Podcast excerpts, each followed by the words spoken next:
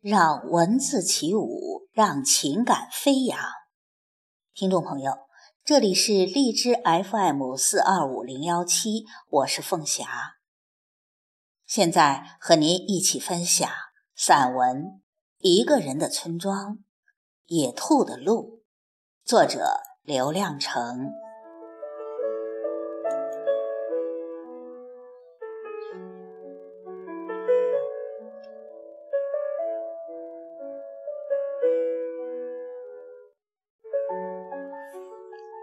上午，我沿一条野兔的路向西走了近半小时。我想去看看野兔是咋生活的。野兔的路窄窄的，勉强能容下我的一只脚。要是迎面走来一只野兔，我只有让到一旁，让它先过去。可是，一只野兔也没有。看得出，野兔在这条路上走了许多年，小路陷进地面有一拳深，路上撒满了黑豆般大小的粪蛋。野兔喜欢把粪蛋撒在自己的路上，可能边走边撒，边跑边撒。它不会为排粪蛋这样的小事停下来。像人一样，专门找个隐蔽处蹲半天。野兔的事可能不比人的少，它们一生下就跑，为一口草跑，为一条命跑，用四只小蹄跑。结果呢？谁知道跑掉了多少？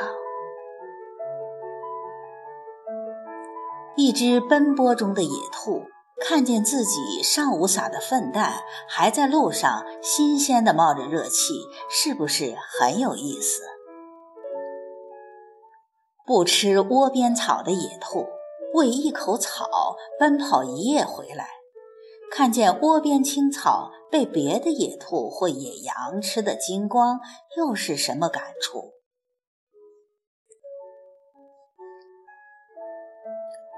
兔的路，小心地绕过一些微小的东西，一棵草、一截断木、一个土块，就能让它弯曲。有时，兔的路从挨得很近的两棵刺草间穿过，我只好绕过去。其实，我无法看见野兔的生活，它们躲到这么远。就是害怕让人看见，一旦让人看见，或许就没命了。或许我的到来已经惊跑了野兔，反正一只野兔没碰到，却走到一片密麻麻的铃铛刺旁，打量了半天，根本无法过去。我蹲下身，看见野兔的路伸进刺丛，在那些刺条的根部绕来绕去，不见了。往回走时，看见自己的一行大脚印深嵌在窄窄的兔子的小路上，突然觉得好笑。我不去走自己的大道，跑到这条小动物的路上闲逛啥？把人家的路踩坏，野兔要来来回回走多少年，才能把我的一只深脚印踩平？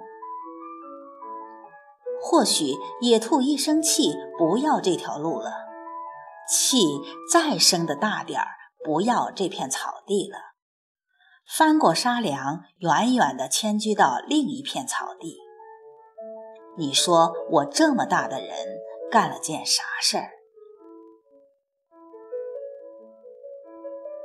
过了几天，我专程来看了看这条路，发现上面又有了新鲜的小爪印。